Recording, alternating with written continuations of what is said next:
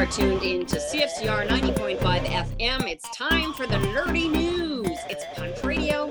And tonight we have Brennan and Dave and Jody, and we will hear from Hank and Craig a little later lots on the agenda tonight. Uh, but I do want to mention that it is the start of the membership drive here at CFCR. So if you don't have a membership, there's lots of good perks. You get discounts at stores, you get to enter contests, you get exclusive entry to some events and stuff. So it's well worth putting your money down and it does support the station and keep us going. So if you have any more questions about that, you can always visit the website, cfcr.ca, or you can give them a call anytime at 664 6678. Okay, let's get into it. So, Dave, you're going to talk about TV. Hank and Craig are going to talk about TV. Brennan's going to talk a bunch of music stuff, whole big platform of things. And uh, if time permits, I've got some cool comics that I want to talk about and maybe a movie too. So we'll try to fit it all in. But Dave, you're going to lead. You're watching Atlanta. Why should we watch Atlanta? Well, there are lots of good reasons to watch Atlanta. I'm going to try to talk about this as spoiler free as possible because I know there we're overwhelmed with a lot of great things to watch right now. It's been a four year, I want to say, hiatus since uh, season two of Atlanta ended back in 2018. Donald Glover has played Lando Calrissian since then and also done some childish Gambino stuff. And it, it really felt by the time I got to episode two of season three, like Atlanta had never gone away. I, I didn't go back and try to rewatch any of the uh, first two seasons to get back into this. And I feel like I probably didn't need to. Uh, I promise this is going to be spoiler proof, but uh, the first episode kind of makes it feel like maybe the whole third season is just going to go off in a completely different direction with some horror elements and a completely new cast of characters. I'm not too sure why it began that way. So it's it's going to give fans a little taste of mystery in episode 1 and then in episode 2 we're going to get right back to our familiar characters. Earn, Darius, Paperboy, you know, Paperboy's out on tour, Earn's back doing his duties as the road manager. And I, I guess the the main reason to watch this series is because there's really never been anything like it. It's it it defies classification, even though it is very subtly funny. There are also some elements of horror. There's like a social drama going on.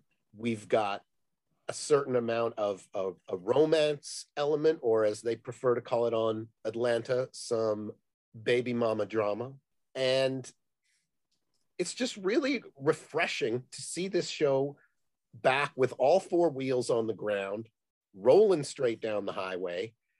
And I, I, can't, I can't wait to watch episode three. And if there wasn't so much great TV to watch right now, I think I would be going back and re-screening the first two seasons of Atlanta. Just it it really wet my palate, I guess, you know, for for some of those uh for some of those lemon pepper wet wings. okay. Anything else you want to sum up with? Uh, I guess just uh, another thing I forgot about this show until I started watching it again was how great this cast is. Obviously, Donald Glover is like a generational talent, but uh, you've also got Brian Tyree Henry playing Paperboy and Lakeith Stanfield as Darius.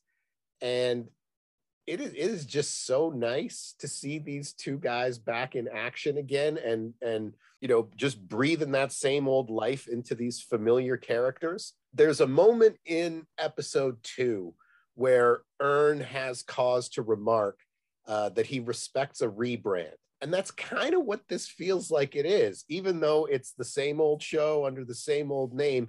It feels like they almost had to rebrand it a little just to make that four year leap back into our living rooms again. Okay. Well, there's your recommendation. Okay, we're going to throw it over to Hank and Craig a little earlier than we usually do because they have a lot of other TV that they want to recommend too. Um, Minx, uh, the thing about Pam, and then the trials and tribulations of when a show ends on a cliffhanger and then gets canceled. Craig has some scathing words about archive. So take it away, fellas. Hey, everybody, it's Craig Silliphant here on Punch Radio on CFCR 90.5 FM. And I am joined, as always, by my good buddy, Hank Cruz. And uh, you know what? Like, we're not really going to talk about the Oscars tonight. It's sort of been talked about to death all week. Uh, but uh, you know, I can let you know we've definitely had some conversations about it.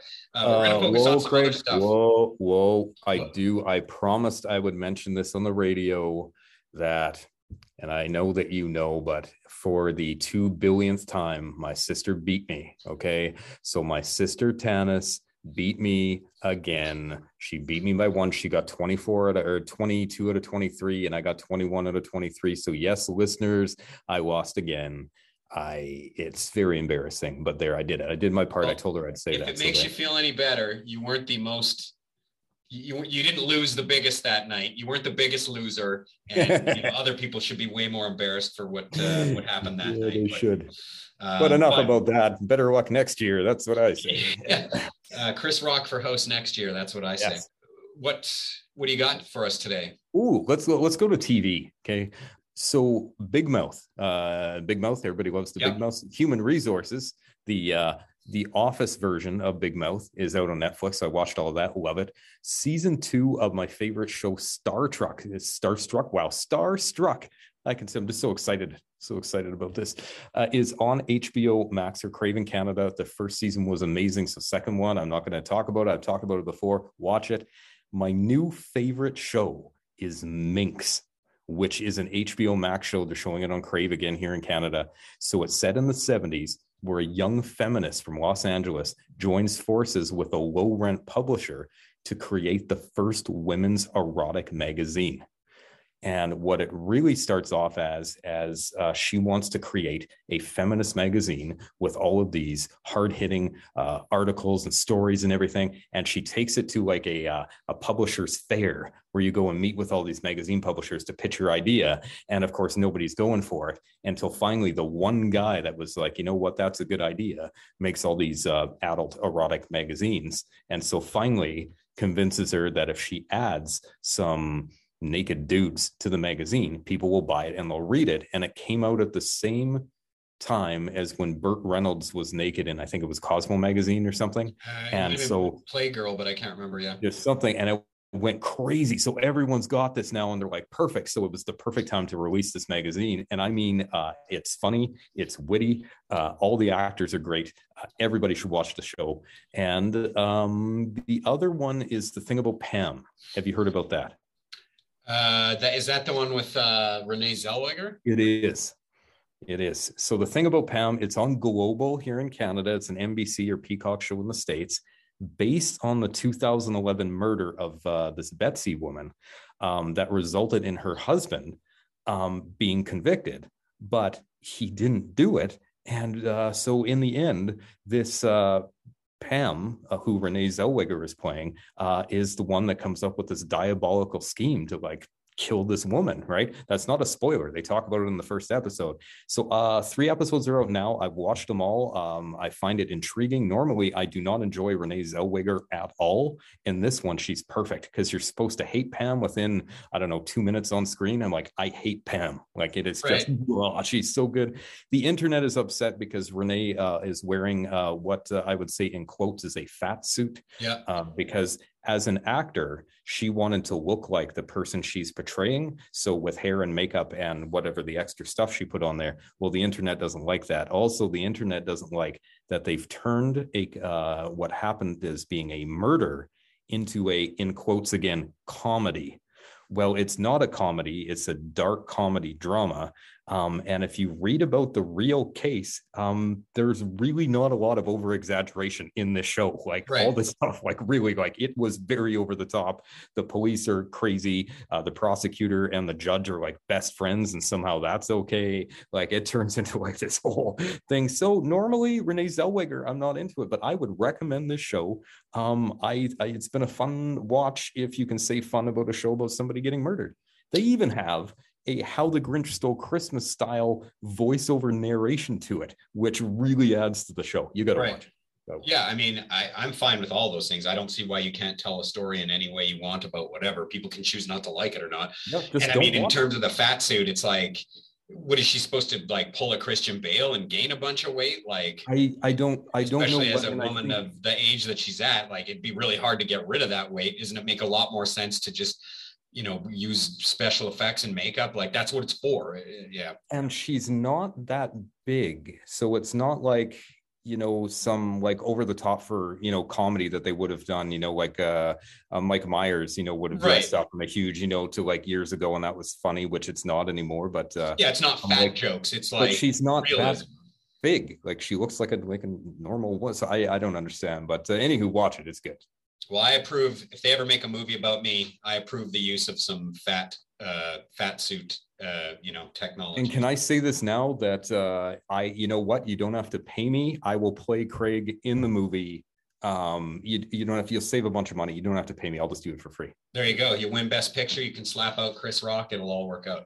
i'll slap Uh, so I want to talk about uh, Archive 81, uh, which is on Netflix, uh, and it was produced by like James Wan, like the the horror director. Uh, I think it's based on a podcast originally, but it's a about uh, a guy named Dan who is hired by a mysterious company to restore video footage of a grad student's documentary project on an apartment building that burnt down. So uh, her name is Melody, and so she's sort of made all these tapes uh, exploring this building, and she kind of cops onto this weird like cult or something that's going on, and he's slowly piecing these tapes back together to find out what happened, while also kind of exploring a mystery that involves his family a little bit and other stuff.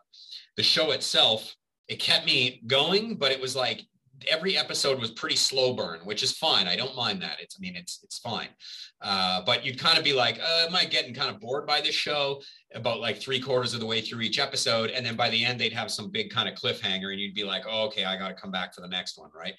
Uh, but in the end of the season, a little bit of a spoiler here, but not, I won't tell you anything about the story. But like, it had a a cliffhanger basically. Like they didn't really wrap up the story. They left it as a cliffhanger. I think that's i mean we've talked about this before. It's it's insane when they do this. Uh it's a it's jerk move. Yeah Don't it's such it. a jerk move. Now you can you can have a cliffhanger but you've sort of wrapped up the main story and now you're just giving a bit of a thread for next season like whoa then this happened. Like you know it sort of spins the action around in another direction for a new season but the main story you've been following all season is done. No they didn't do that. They like completely left it at a cliffhanger. And i was like screw that. Like i was barely in with the show as it is. Like definitely not coming back for uh, to find out what happened. I don't care enough about these characters. And then they go and they canceled the show a few like a couple of days ago uh, last week sometime.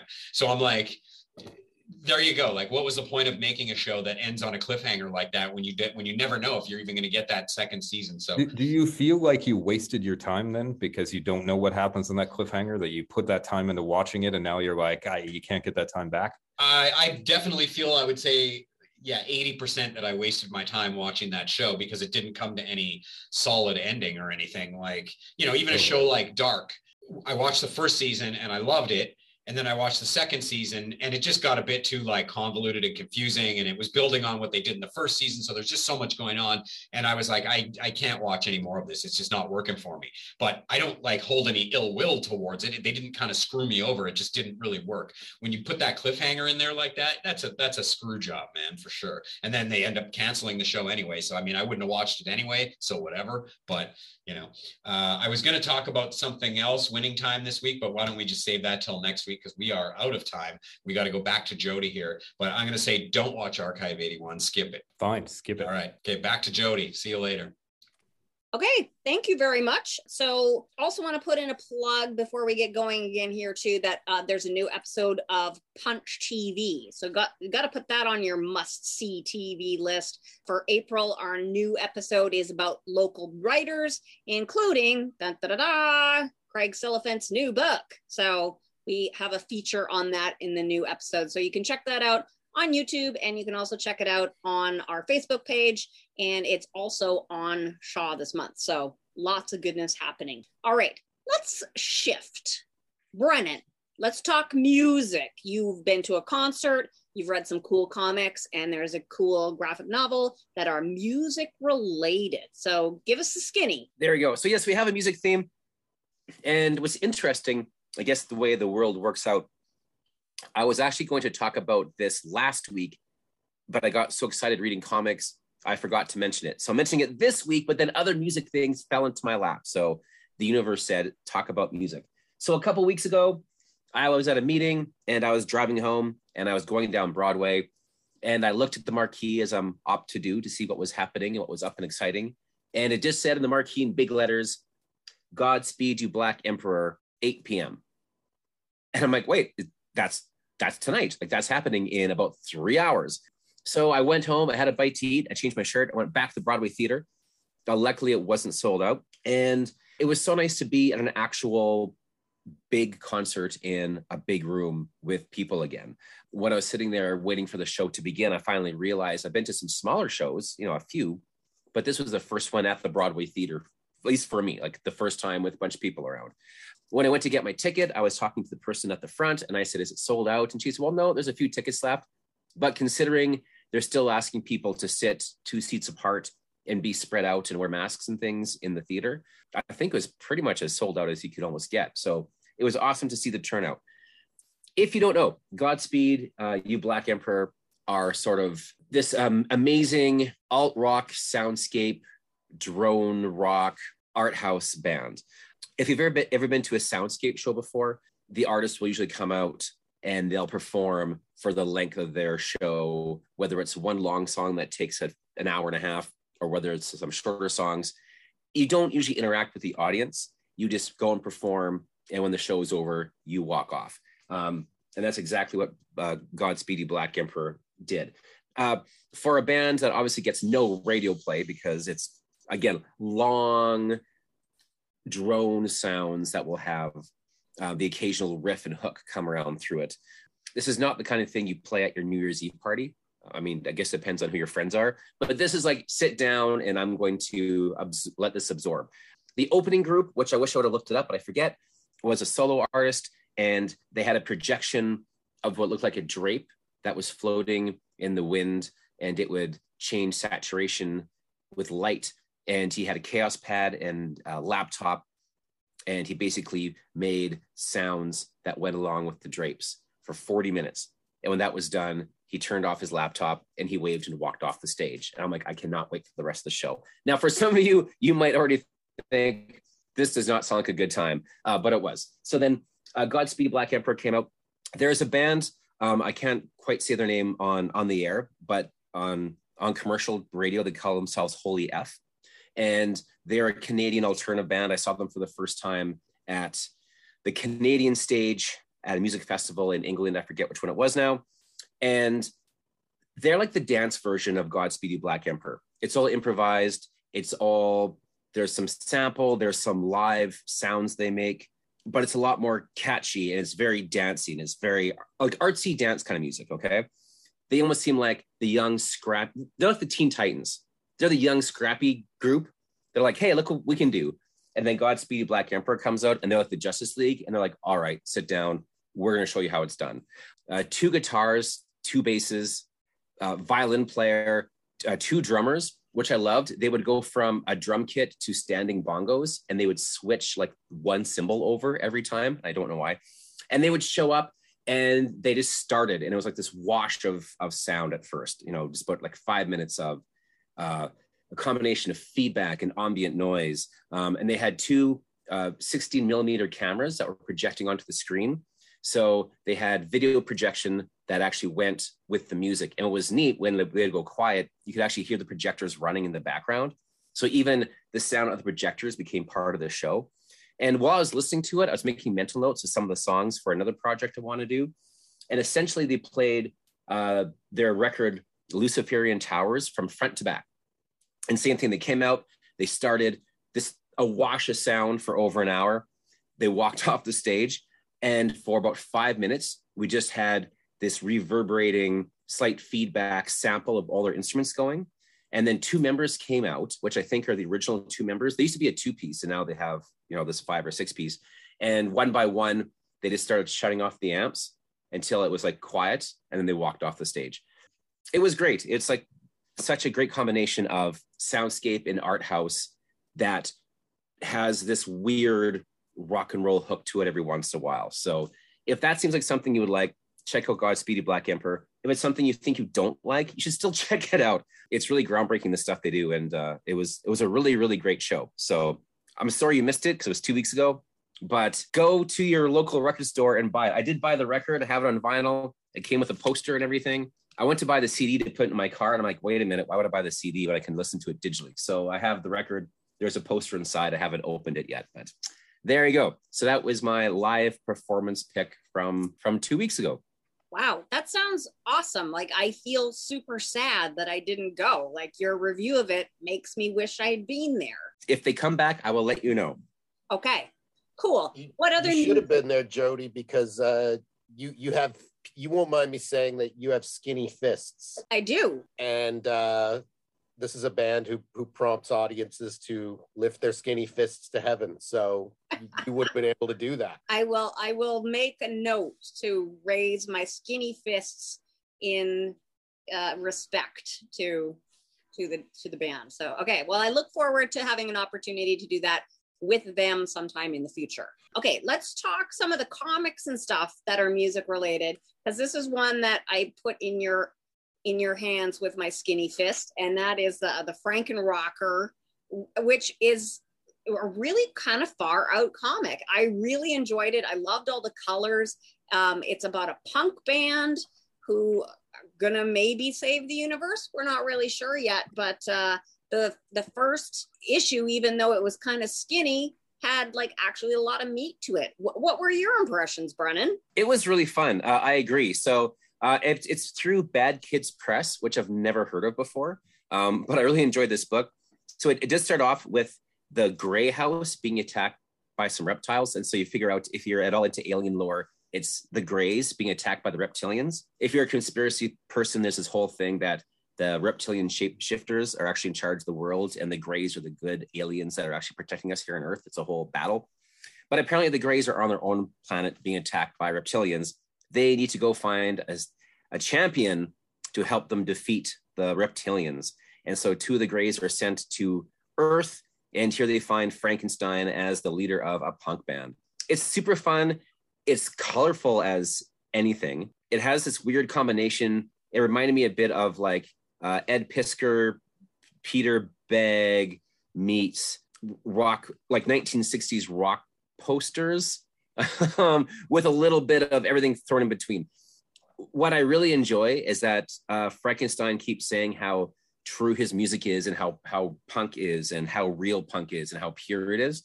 And as someone who who plays in an unabashed, well, a demolition rock band that people call punk, reading that part really made me happy. You know, we've had the DC death metal thing, we've had like some metal comics, but it was nice to see like a punk themed book where he's like, you're not, we're not making money, we're here for the music.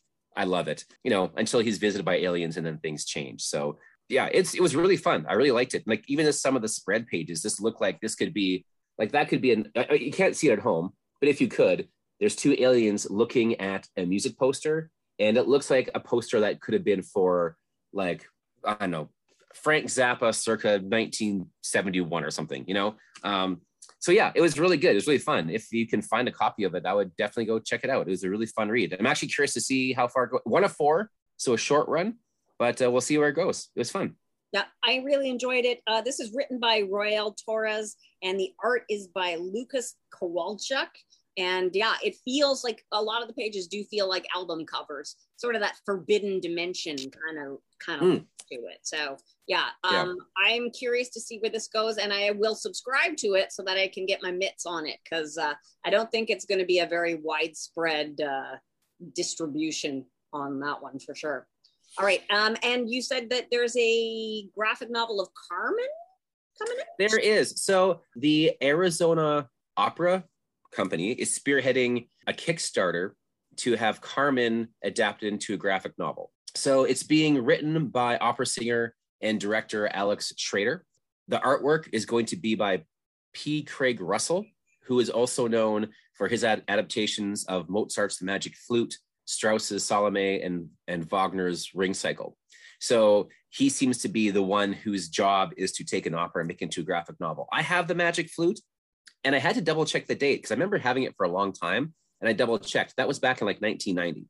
So it seems about once every five to 10 years he makes one of these books. So there you go. So he'll be doing the artwork. Um, and I, I apologize if I'm pronouncing this wrong. Anarchy, I think, uh, uh, from Catwoman is doing pencils and uh, Hassan Otsmane Elhaou from Red Sonja is doing the lettering. And so, as part of their campaign, if you go to Kickstarter, there are other famous artists that are donating prints and things. So, if you think you'd like to, you know, see Carmen as a graphic novel because you just like to read your opera, uh, go check it out. You can put money in now, get cool prints. Okay, do it now. Don't hesitate. All right, two books that came out this week that I just want to quickly mention Hulk Grand Design. This is Jim Rugg's version of the Hulk Empire. And this is a lot like X Men Grand Design that Ed Piskor did a few years ago, where it basically tells the whole Hulk story. It is amazing. I'm super pumped about it. Great looking book. Even if you're not into Hulk at all, just pick it up because the art is super cool, old school. You'll love it. And the other interesting book that came out this week is uh, Ashley Wood and Chris Ryall are back with um, more zombies versus robots. I love Ashley Wood's art. I'm not usually the big a fan of his comics, but this is actually not that bad. So if you want to jump on board and figure out what he's all about, you should check it out. And that wraps up an episode of Punch Radio. It goes by quick, folks. And uh, don't forget to support CFCR with our membership drive and get yourself a sweet membership and be one of us. Gibble, gobble, gibble, gobble, one of us. And in the meantime, keep your skinny fists up